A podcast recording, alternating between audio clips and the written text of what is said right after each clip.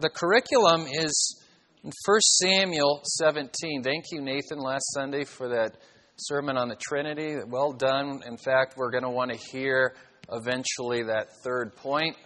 Um, so we'll have him back up soon. We'll have him back up here soon and hear that third point on the Trinity. Good, good teaching. But we are on David and Goliath. Everyone gets excited about this story. How could you not? The greatest underdog story ever written.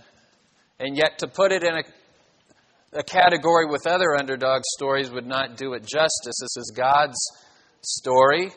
We've been calling the sermon series God's meta narrative, which is popular uh, speak right now for the big story.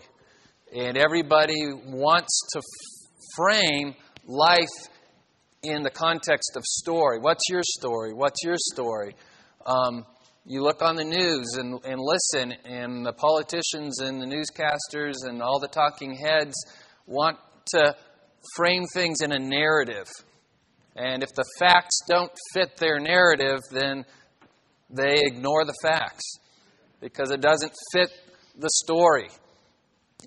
We need to be careful because that's human nature. It is human nature to come to a text, to hear somebody speak to us, to read something that's been written to us and immediately want to determine the meaning of that text to fit our story. But this is not our story, this is God's story. And when He writes a story, He means something specific. Yes, there can be multiple applications. But when God speaks, He means one thing, and it is up to us and the Holy Spirit's enlightenment and using good, solid Bible interpretation techniques, which we call hermeneutics, to arrive at the meaning of the text, then take that meaning and apply it into our lives. God's, we must ground our story inside God's story, not the other way around. And so we have to be on guard this morning because we've heard this story of David and Goliath so many times, most of you, that it's hard not to come to the text without um, some presuppositions or, or some things you've supposed or decided on beforehand. Oh, I know the story, and I love the story, and David's this great hero against this giant. And we like to picture ourselves as David. And the popular way to preach the sermon the popular application is you too can conquer the giants in your life, whatever those giants may be. And immediately your mind starts thinking of the giants, quote unquote, in your life. Maybe you've got some debt or an illness or a marriage that is struggling. God forbid you are thinking of your spouse as the Goliath in your life maybe a wayward child. You know, this can be a wonderful time of year, but it can also be a really difficult time of year if you are struggling with um, any one of these things that I mentioned. But I want you to keep this in mind. Believe it or not, you might be somebody's Goliath. Yes.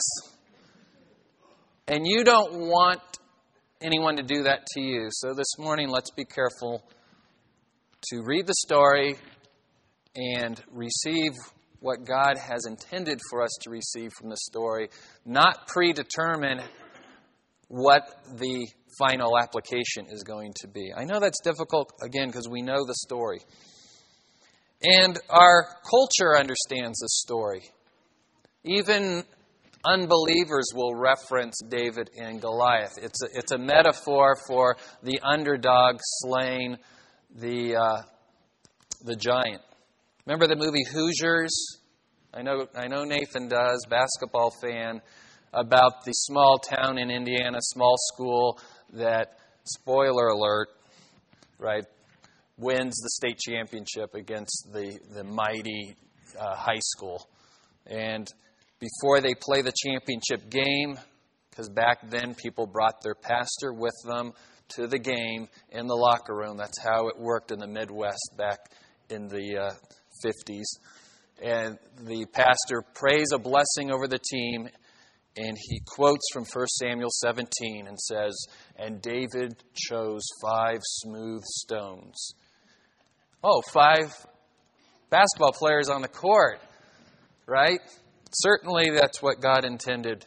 No, right? Basketball hadn't even been invented yet. But that's what we do. We take our favorite text and we like to take it and apply it to whatever given situation. And it was supposed to inspire the team to tackle the Giants. Now, the other team, the Hoosiers were getting all this press being this great small school. They, they could have said, no, wait a minute. They're the Goliaths. Everyone's rooting for them. We're the underdog. And you know, if you're a sports fan, that if you can grab that underdog title for yourself somehow, it is a very powerful motivator. Why? Because no one's expecting you to win. So if you lose, no shame. If you win, big deal. Right? What a big deal we are. But if you are the Goliath, you're supposed to win. It's if you don't win, there's a lot of shame, and if you do win, it's like, oh, so you beat up on the little kid. So everybody wants that underdog title, and we all want to think of ourselves as the underdog. Not all the time, though, because sometimes we want to think of ourselves as the big man on campus. We want to be important, we want to be special, we want to be the famous one. But if that's not working for us, then we will gladly take the underdog title. So be careful this morning that you don't put yourself in uh, David's shoes right away. I certainly don't think anyone here wants to put themselves in Goliath's uh, shoes. Of course, the modern version of this is the Howie Kendrick movie, Facing the Giants, right? It's the underdog football team. But this tendency, as we've been reading in God's story, to make ourselves the hero and make the Bible all about us is something we uh, need to be on guard of. We need to be suspicious about our sin nature. In fact, really the point of the David and Goliath story is to draw a contrast between Saul's leadership and David's leadership. Saul was concerned about his own glory, David was concerned about God's glory. My wife and I did a little Christmas shopping the other day. We were in Old Navy. We saw a shirt that said, Oh, come let us adore me. You know, and I'm like, that is so offensive as a Christian to take that something. But at least the world's being authentic. And they think that's clever. But at least they're not hiding it anymore. It's, it's all about me. Come let us adore me. And if we're honest with ourselves, that is our sin nature on a t shirt slogan. Goliath, oh, come let us adore me. Be, I'm the champion. Saul, even, oh, come let us adore me. Remember what he said to his own army Nobody eats today until I've been avenged of my enemies. But we're going to hear David say, Why is this uncircumcised Philistine mocking the Lord Most High? He's concerned about God's glory. We need a little context this morning. And so, so briefly, in a nutshell, the Bible, up to this point, God, sovereign, always existed, creates heaven and earth out of nothing, makes God, uh, man in God's image, gives man the task of glorifying God, have dominion, fill the earth with God's glory as his representative on earth. Man is tempted to take that glory onto himself. He falls into sin. He is separated from God. That is the penalty of sin, death. The entire creation is cursed. And so, even though there's great blessing and beauty, we understand this is a fallen planet and it is falling further every day. But God institutes a plan of redemption right after the fall in Genesis 3:15 a Messiah, Savior, would come and defeat our enemy. But we don't hear too much more about who this deliverer will be. God, uh, skipping forward, chooses Abraham to be the father of a great nation, a special nation, a nation set apart whose purpose was to show other nations of the world how to glorify the true God and obey his law. From Abraham, we eventually get the nation Israel, and God delivers Israel out of Egypt through great miracles, brings them to a land that they can call their own, and he sends Joshua and other scouts look at the land, and what do they see? Giants in the land. And they don't want to go into the land. Little foreshadowing of our story today. Eventually, after 40 years of wandering in the wilderness, gee, more foreshadowing. We're going to hear that number 40 later in the story. They do enter the land, and God helps them clear out the land. And again, they're supposed to glorify God in the land and be this salt and light to the other nations to draw fallen man's attention to Yahweh God, they're the only true God. And yet, it's not too soon before Israel goes its own way. We read in the book of Judges that everyone ends up doing what is right in their own eyes, eventually ending with Israel saying, We don't want God as our king anymore. We want a human king like all the other nations. They were supposed to be set apart and different from the other nations, but they want to be like the other nations. They think this is the solution to their problems.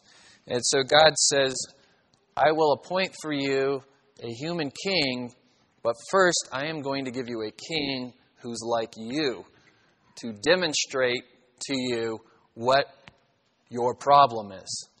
And he gives them Saul, a man who is concerned with his own glory. Getting that title king goes right to his head. He's a, he's a tall, great physical specimen of a man, exactly the kind of person you and I would think of as a great leader.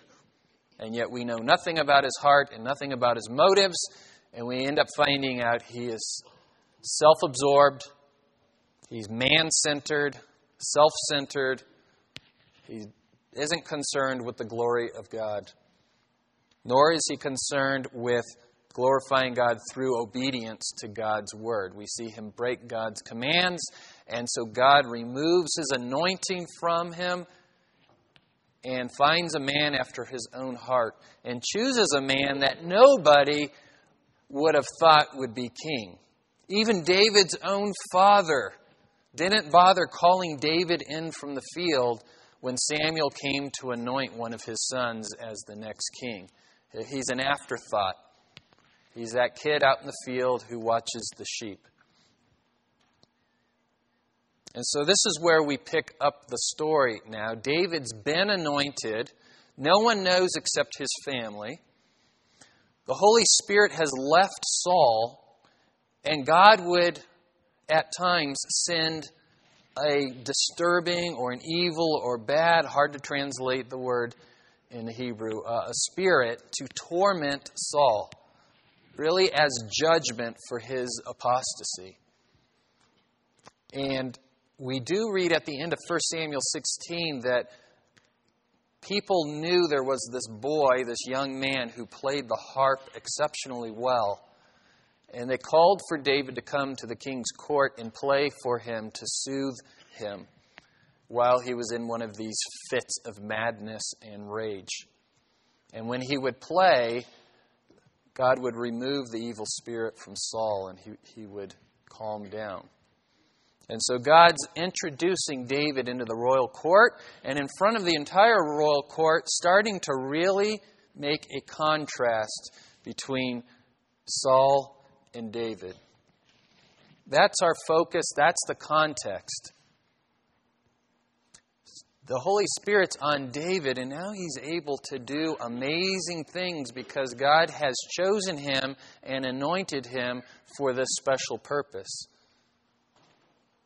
You thought he played the harp well before. Wait till the Holy Spirit came on him to be able to soothe a, a man who's being tormented by an evil spirit. And, and later, David, with that anointing, would write 75 of the 150 Psalms. Probably wrote more, but those are the ones that we have recorded here. We also knew he was a very skilled young man before he was anointed by God. He was a skilled shepherd. He, um, he killed a bear and, and, a lion, we read. Um, so he was brave and heroic even before he was anointed.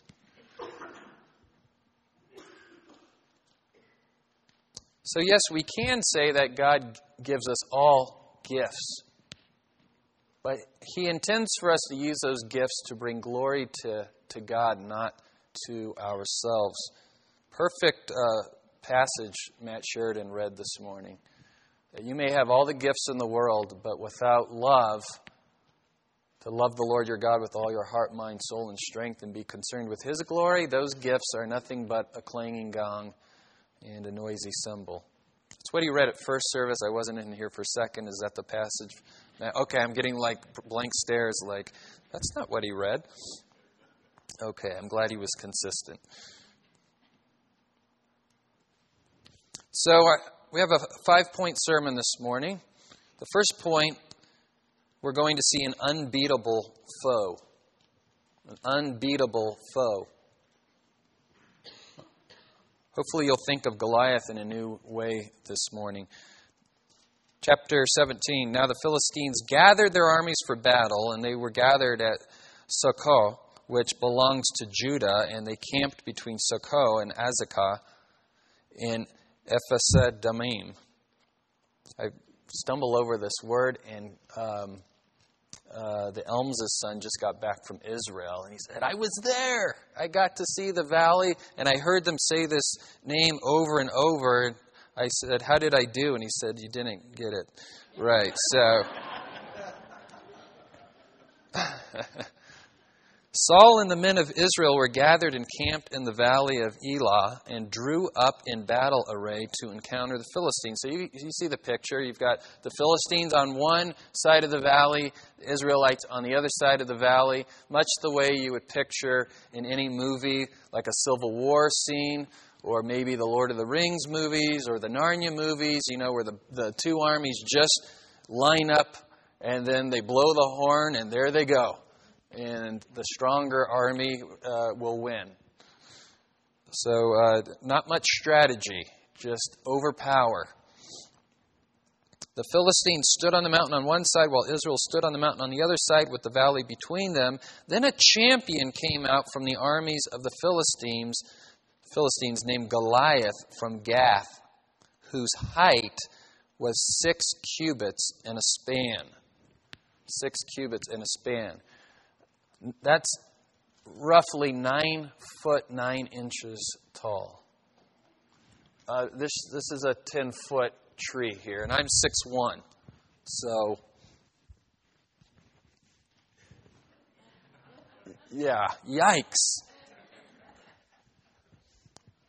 Makes Daryl Sipes look like a puny guy, right? Um, this morning. Um, oh, um, I just forgot his name, but he's a really big guy himself. Um, Mr. Fuller. You know the Fullers. Mark, thank you, Mark. Uh, he went to that Passages Museum, and there's a life size cutout of Goliath, and he's standing in, in front. I think Mark's probably 6'2, 6'3, and probably 260, 270. Big guy, and he's got a picture of him standing in front of Goliath, and he looks like a little boy.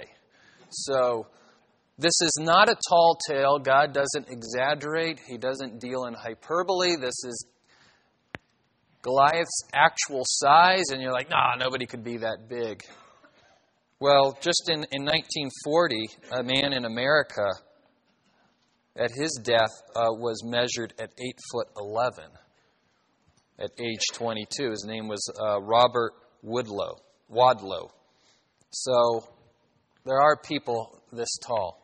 And certainly there was more of them as we read in the Bible in, in biblical times. And yet, we can discern from the remains of, of, of people in ancient times that people were not that tall. The average height uh, was definitely under six feet tall. So And David uh, is a boy here, young man, but he's certainly not a huge physical specimen, right? Because when Samuel came to anoint David, no, or came to anoint the next king, nobody thought of David as the next king. He's very young, he's inexperienced, he probably hasn't filled out completely yet. He's definitely athletic, though. We know he has some skill. But even that kind of athleticism is no match for a man this size. On top of that, because Goliath is so big, we read that his, his armor, he had a bronze helmet on his head, and he was clothed with scale armor, so it looked like fish scales, which weighed 5,000 shekels of bronze. That is about 125 pounds. Probably David probably weighed a little bit more than 125 pounds, but not much more. So, are you getting the picture, the contrast in your mind? The whole scene is supposed to make us believe that this foe is unbeatable. It's not that it's uh, the odds are stacked against David. It's it's unwinnable by human terms. I read in the commentaries that this description of Goliath is the um, most thorough description we have of any character in the Bible. And that makes sense to me because God says He doesn't look on the outward appearance. We learn more about people's character and their inner man but God really wants us to just know what an imposing figure this really is. Larger than life. So, 125 pounds of armor, and then he had a shield carrier who went before him. Imagine how big his shield was and how heavy it was. I mean, how are you going to penetrate the shield? And if you get past the shield, what about the armor? Maybe um, David could, you know, kick him in the shins or something here. But even that had armor on it, we read.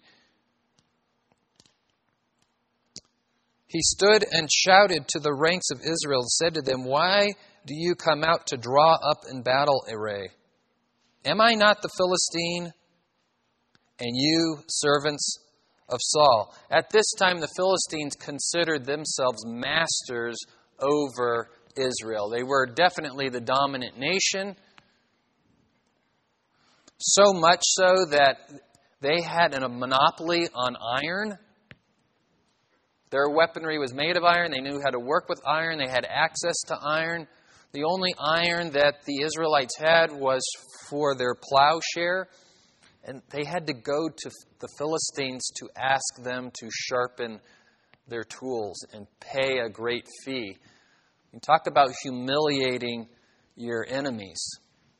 We have uh, stronger metal than you have access to. We use it to make our weapons, and we'll only sell enough of it to you for your farming equipment. And when you need it sharpened or worked on, you have to come to us because we, we, we have the blacksmiths who know how to work on this, this metal. To add insult to injury, often the Israelites would use that equipment to farm, and then when the harvest would come in, the Philistines would swoop down and steal their food. So it's not just that Goliath is huge, he has a huge, powerful army to back him up as well. But when God anointed Saul as, as the king of Israel, Saul did win a couple of battles. So Israel is starting to get some courage that, hey, we're contenders here. We can, we can win. We have the Lord on our side. But like Saul, these are people who view the world with their eyes materialistic. And when they see this great foe, they immediately cower and forget that they have God to fight their battles. How soon we forget. How soon we forget. We have to tell our stories of God's victory in our life over and over. We call those testimonies, and you need to share your testimony. You need to tell your kids the amazing things God has done in your life against all odds. Certainly, Israel has forgotten stories. This is a nation that God saved out of Egypt through great miracles, parted the Red Sea, brought manna from heaven, water from a rock, and conquered their enemies so they could enter the land. Remember Jericho and all the great battles.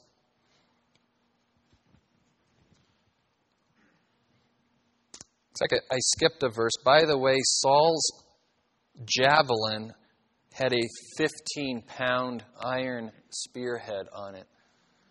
Imagine that being hurled at you by a guy almost 10 feet tall.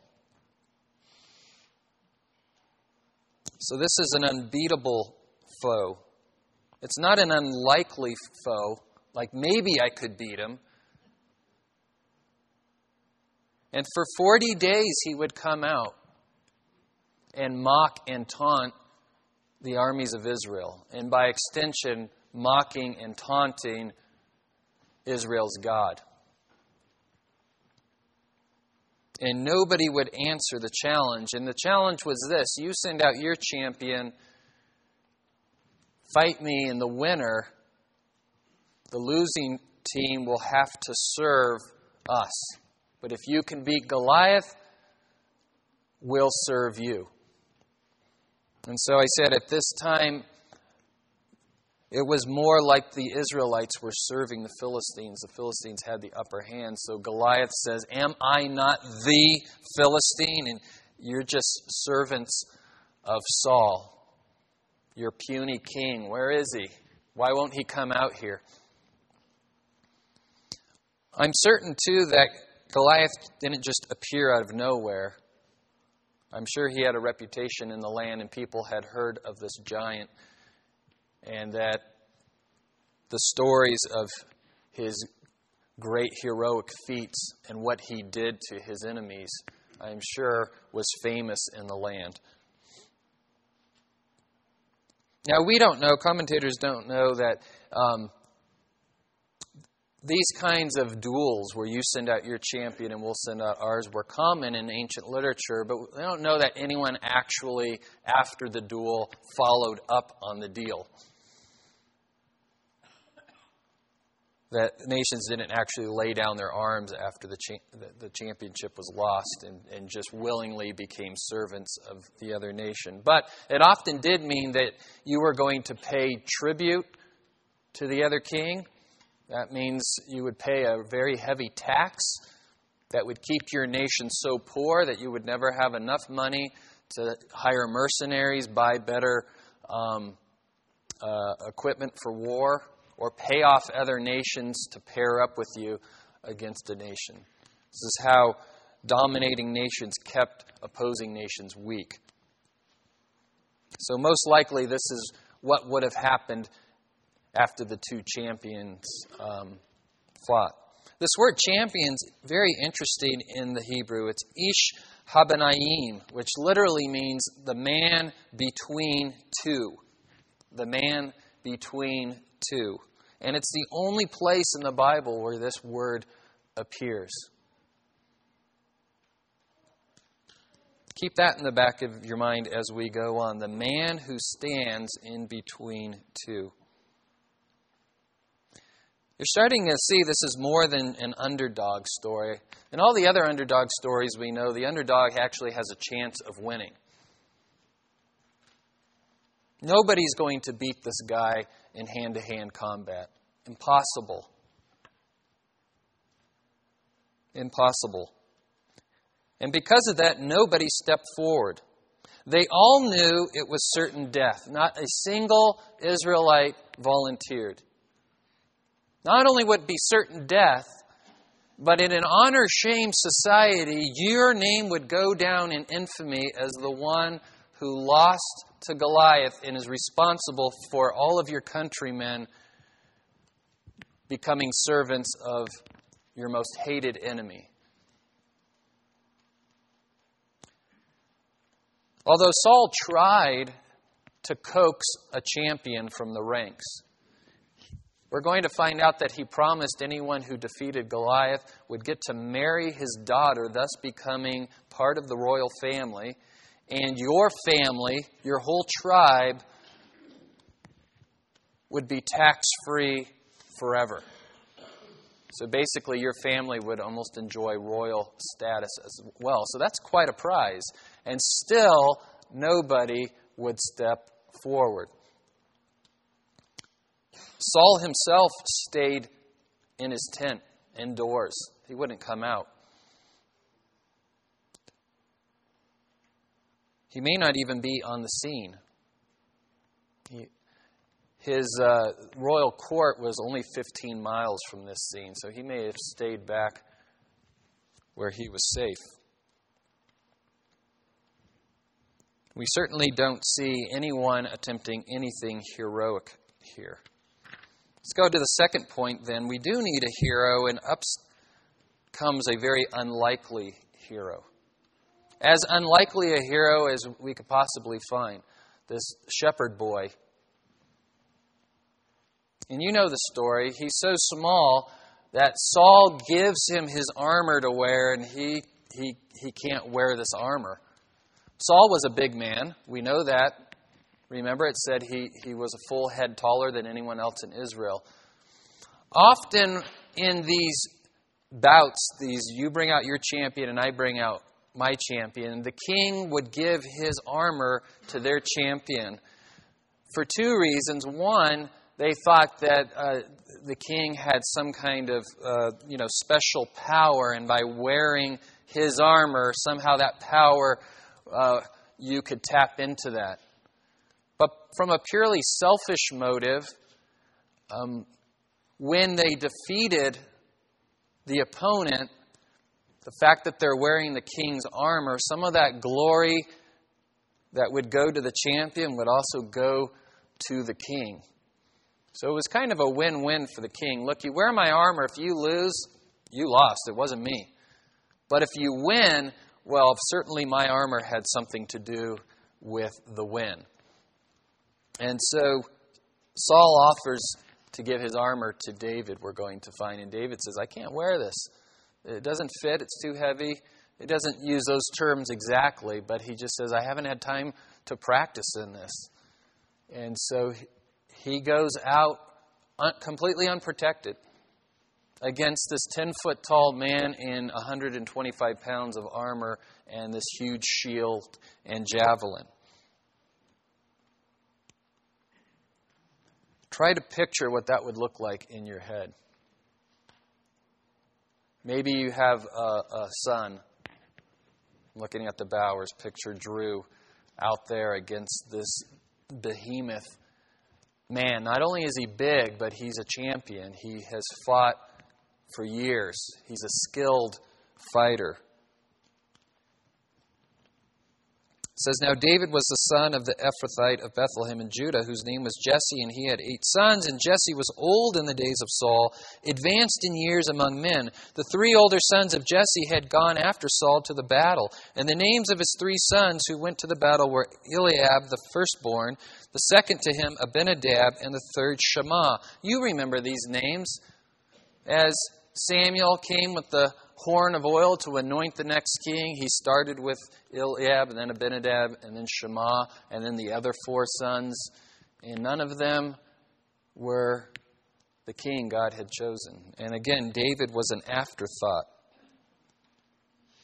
David was the youngest. Now, the three oldest followed Saul. But David went back and forth from Saul to tend his father's flock at Bethlehem. So David would spend time shepherding his father's flock, occasionally bring food to the real men in the front lines, and uh, occasionally, when Saul was distressed, he would come and play his harp in Saul's court.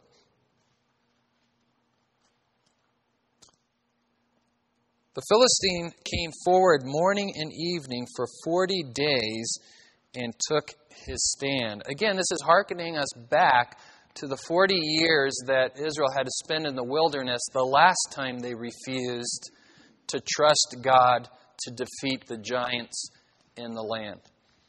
Then Jesse said to David his son, Take now for your brothers an ephah of this roasted grain and these ten loaves, and run to the camp to your brothers. Bring also these ten cuts of cheese to the commander of their thousand, and look into the welfare of your brothers, and bring back news of them. For Saul and they, get this, and all the men of Israel are in the valley of Elah fighting the Philistines. So David's own father didn't consider him man enough to, to fight. And I wouldn't say it's an insult, it's just truth. He's too young. His, the other three brothers aren't old enough to go out yet either. But if the, if the other three brothers aren't old enough to go out and fight, imagine how young and how meek David is. I think some of the pictures that we see of David and Goliath, they have David looking a little too buff and a little too heroic.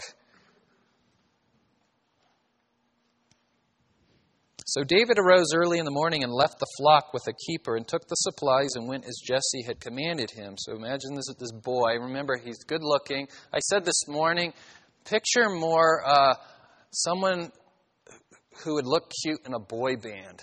You know, he's he's handsome, he's he plays music really well, he keeps the sheep. Maybe someday he's going to fill out and get his man jaw, but he's not there yet. And he shows up and he's excited to be with the other men and see what's going on at the front lines. And I'm sure for the older brothers, it's kind of annoying to have your younger brother around. You know, bring me the food and get out of here, kid, before you get hurt.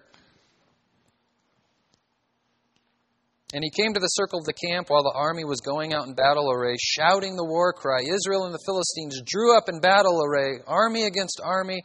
Then David left his baggage in the care of the baggage keeper and ran to the battle line and entered in order to greet his brothers. As he was talking with them, behold, the champion, the Philistine from Gath, named Goliath, was coming up from the army of the Philistines, and he spoke these same words, and David heard them. Now, David has never seen a man like this before. No one's ever seen a man like this before. But everyone else has heard this guy come out morning and evening, taunting the armies of Israel and their God. When all the men of Israel saw the man, they fled from him and were greatly afraid. It makes me think of Monty Python. Run away, right? It's if it wasn't so insulting to God, it would be comical. But this is a scene God is painting for us. David seeing all these men, and he's going to see them go into battle and, and cheer for his side. And one day I'm going to be a mighty warrior like these men. And out comes this giant, and they all turn tail and run. And he is flabbergasted. When all the men of Israel saw the man, they fled from him and were greatly afraid. The men of Israel said, Have you seen this man who is coming up? Surely he is coming up to defy Israel. And it will be that the king will enrich the man who kills him with great riches and will make him his daughter will give him his daughter, sorry, and make his father's house free in Israel. So they're talking amongst themselves of this great reward, but nobody will man up.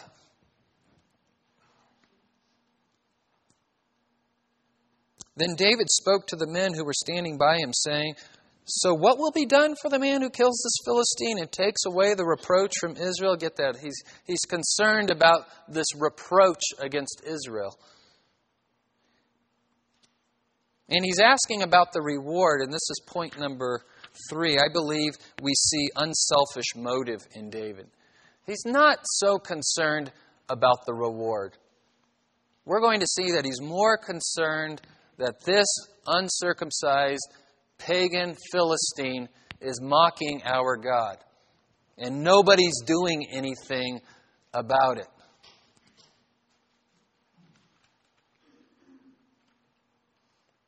And the reward for doing it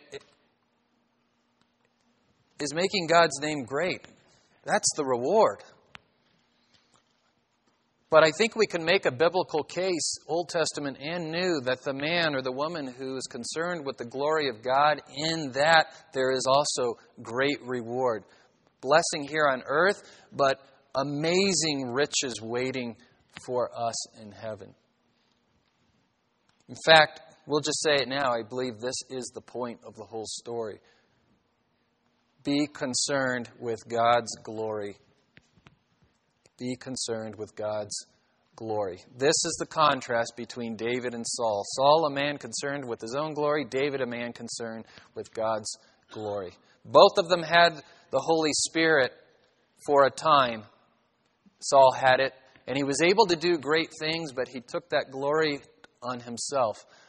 David was given the Holy Spirit by God to be a contrast with Saul and to make the point to all of Israel and to us today that your gifts and talents aren't enough to accomplish the things God wants accomplished for His glory. But if you will be concerned with the glory of God and humble yourself before Him, He can accomplish great and mighty things through you.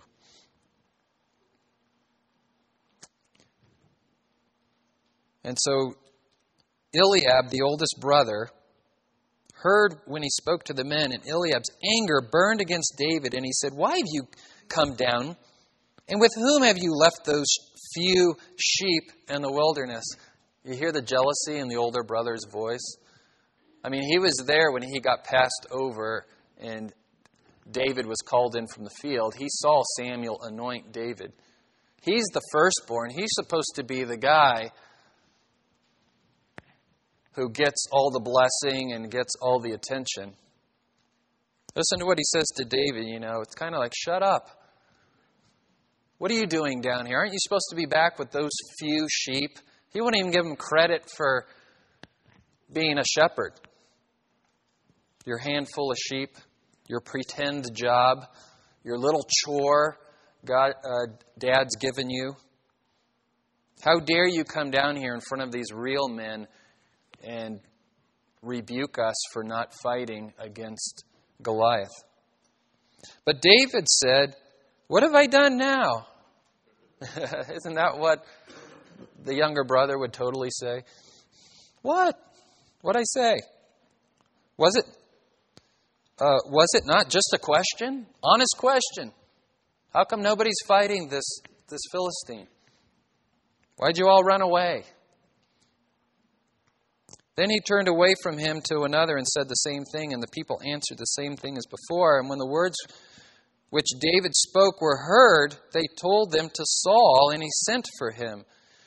David said to Saul, Let no man's heart fail on account of him. Your servant will go and fight with this Philistine.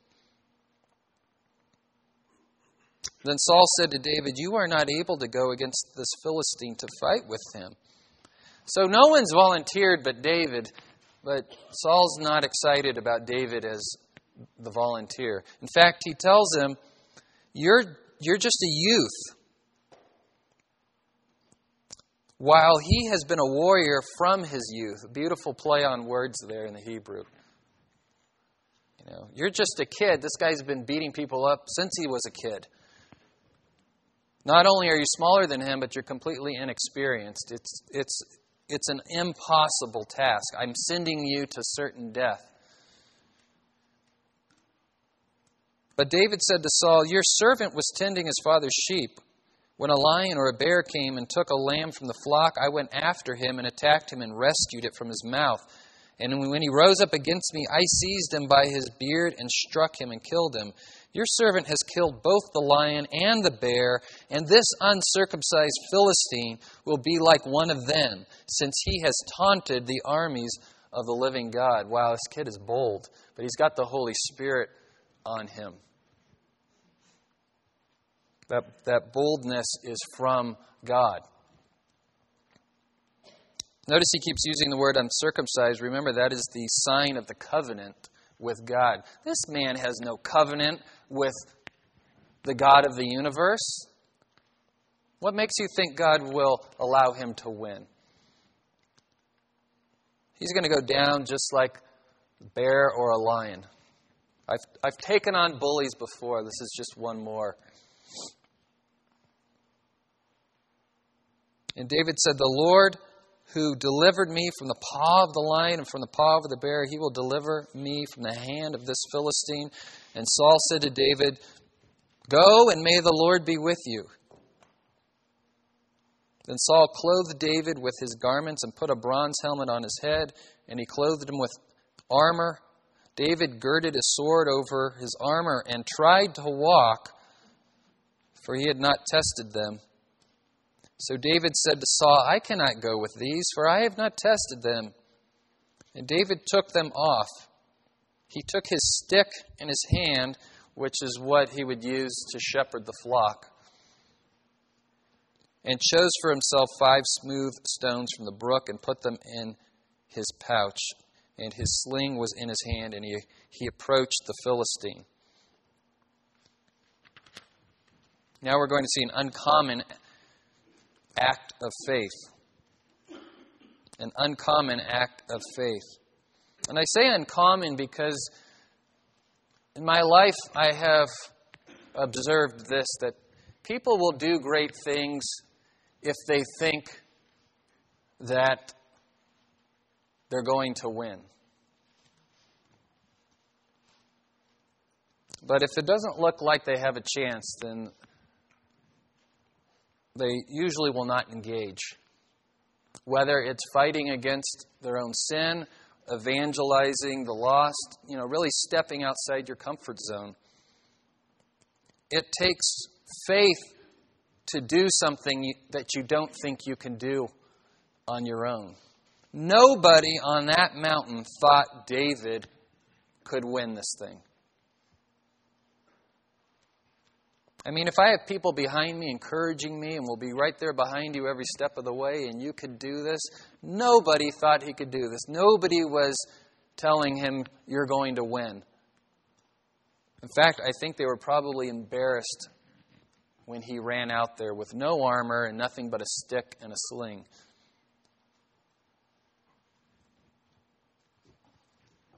They're probably all like, we're all, he's going to lose. We're all going to be servants. Who knows what the Philistines are going to require of us? Remember the other army who had told Saul, Look, well, we won't fight you. If you surrender, all your men have to poke out your right eye. Remember that? And so this was kind of the terms of surrender. Who knew what they were going to have to do? And yet David runs out fact, it says he, he ran out to meet Goliath. And he says, You come to me with, with a sword, a spear, and a javelin, but I come to you in the name of the Lord of hosts, the God of the armies of Israel, whom you have taunted. This day the Lord will deliver you up into my hands, and I will strike you down and remove your head from you. And I will give the dead bodies of the army of the Philistines this day to the birds of the sky and the wild beasts of the earth, that all the earth may know that there is a God in Israel. And that all this assembly, now he's speaking to both armies, all this assembly may know that the Lord does not deliver by sword or by spear, for the battle is the Lord's, and he will give you into our hands. Don't judge a book by its cover. Don't look on the outside. What seems impossible to you and I is nothing for God to accomplish.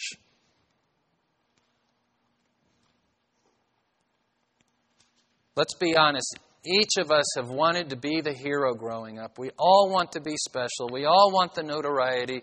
We all want to do something amazing. Whether you're a musician and you dream of winning American Idol, or you're an athlete and you want to score the winning touchdown, or you take pride in your intelligence and, and you want to make some great discovery you want the A, the highest grade on the test in the class, whatever it is that you think makes you special because God has given you some gift or talent.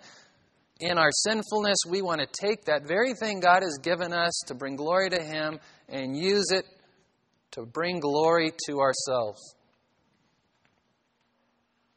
And we, we think pretty high of ourselves until God puts us in a situation where we know we are no match. My dad was just commenting while I was home for Thanksgiving. He remembers me calling home my freshman year at UCLA, and he said, How's it go, son? And I'm like, He said, You sounded a little depressed, and you said, Everybody here is smart. it ain't high school in Stockton anymore. Everybody in my classes wanted to be a doctor. And you'd ask people for help in your chemistry lab, and they wouldn't help because you were competition. And I used to put great pride in my intelligence, and I was just an average guy surrounded by a whole lot of people much smarter than, than I was. But here's David. Because God's glory is on the line, you see this uncommon act of faith. This is for God, not for me. And because it's for God, he was assured he knew God would win the day.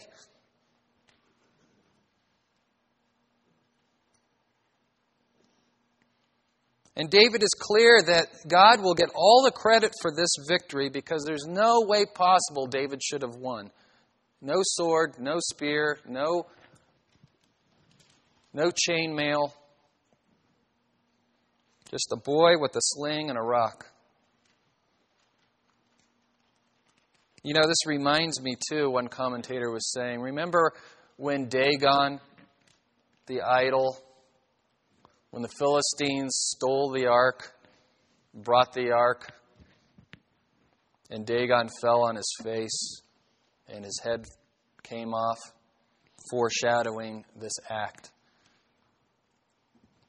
All the false gods, all the giants of this world are no match for God. We'll end here with two unbelievable responses.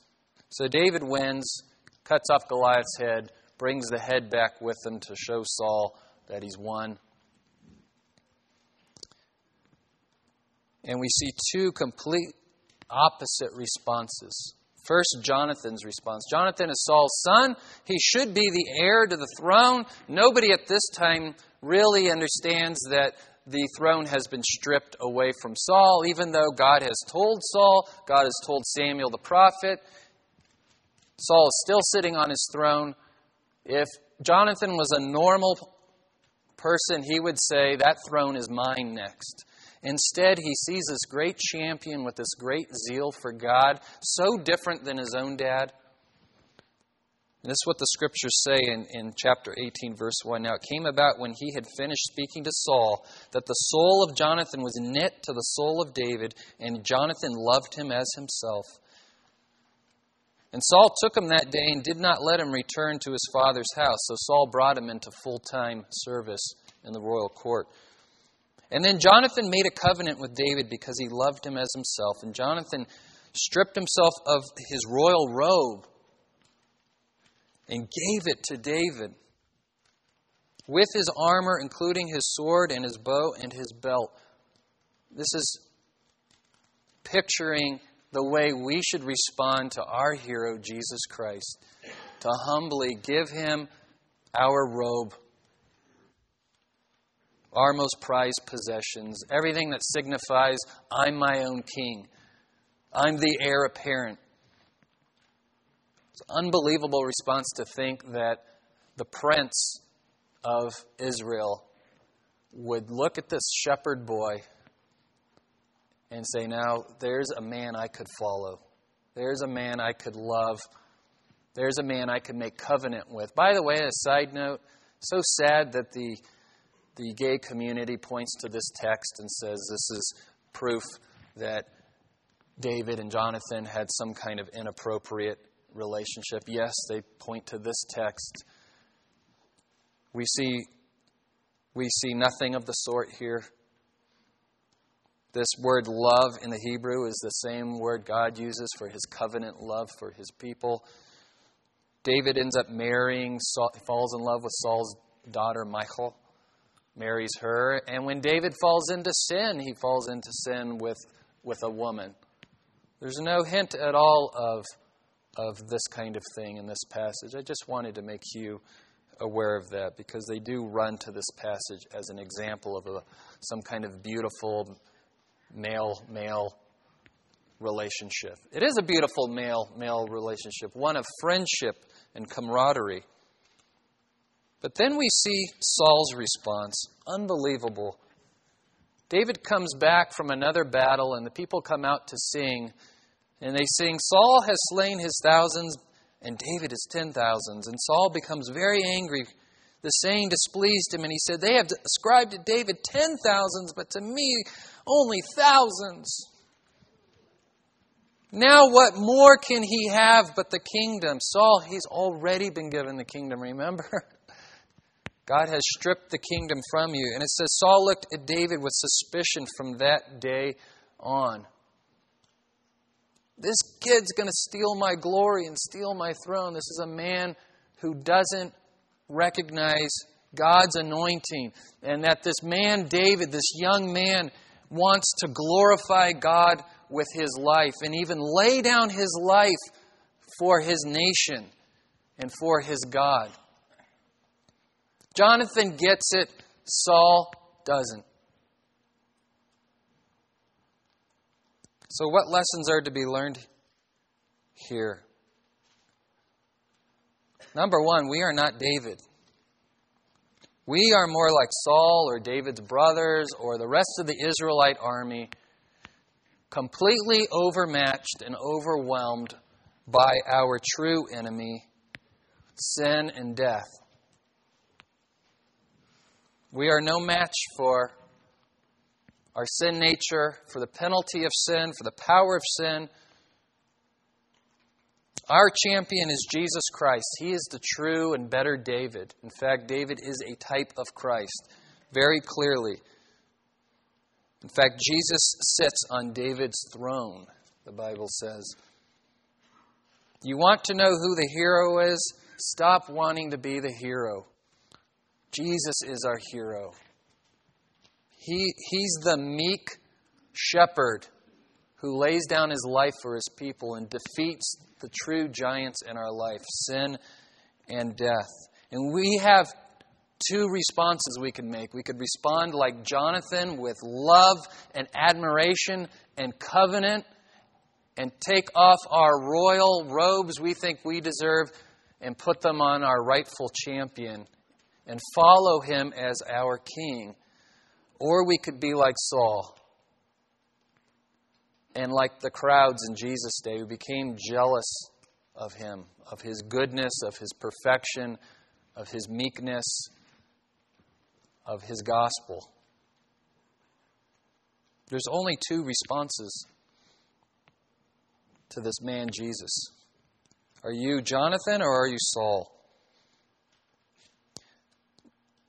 David's courage and heroics came from the Holy Spirit. God chose David to be the hero of Israel because of David's zeal for God's glory. If you want to be like David, be like David in this use your gifts and talents to bring glory to God, and you can't go wrong.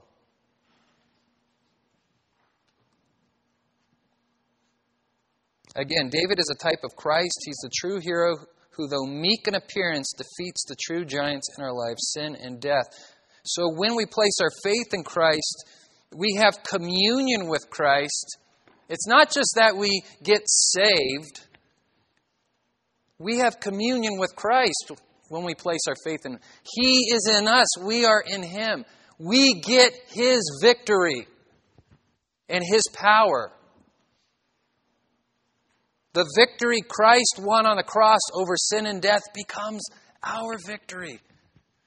No, you cannot kill the giants in your life on your own. That's the point of the passage. Goliath is too big, too powerful. That sin that has overtaken you, in and through Christ, you can have victory over that sin. Christ has already lived the perfect life you couldn't. The penalty of death can you raise yourself from the dead? No. Only Christ can do that, and He has. So there's now no fear about death. No fear of God's condemnation, for in Christ Jesus you are perfectly justified. God calls you His own, His child. He will not reject you because in Christ you are accepted. No fear of persecution. I know this horrible thing that happened in San Bernardino. It's scary. But we have the victory in Christ already. Don't let them win by us staying indoors and keeping quiet. Live boldly for Christ, like David. I want to close uh, with this. A couple months before our friend and brother Aaron Barnett went home to be with the Lord, I got to pray with him in my office, and I asked him if he was scared. At this point, he knew that he was not going to defeat cancer. And he knew that the cancer was not the Goliath. Death was the Goliath. And he said, I'm not scared. I'm like, well, maybe that's the Marine in him, you know. But it wasn't false bravado because he said, Jesus has already won the victory. I'm not scared. My Savior is risen. I win. It was, I know that's true, and as the pastor, I was supposed to be telling him that. But how often, when we go to minister to others, do they end up ministering to us? So let's remember this Christmas season that in and through Christ, our champion who went in between, stood in between, stood in the gap for us, we have the victory. Amen. Amen. Father, thank you for that victory in Christ Jesus our Lord. Meek and mild baby in a manger. No one would think of a baby as powerful enough to defeat sin and death, and yet he did just that for us. Thank you for that gift. May it inspire us and embolden us to live for Christ, to love like Christ, and to teach the gospel to all that we come in contact with. In Christ's name we pray, amen.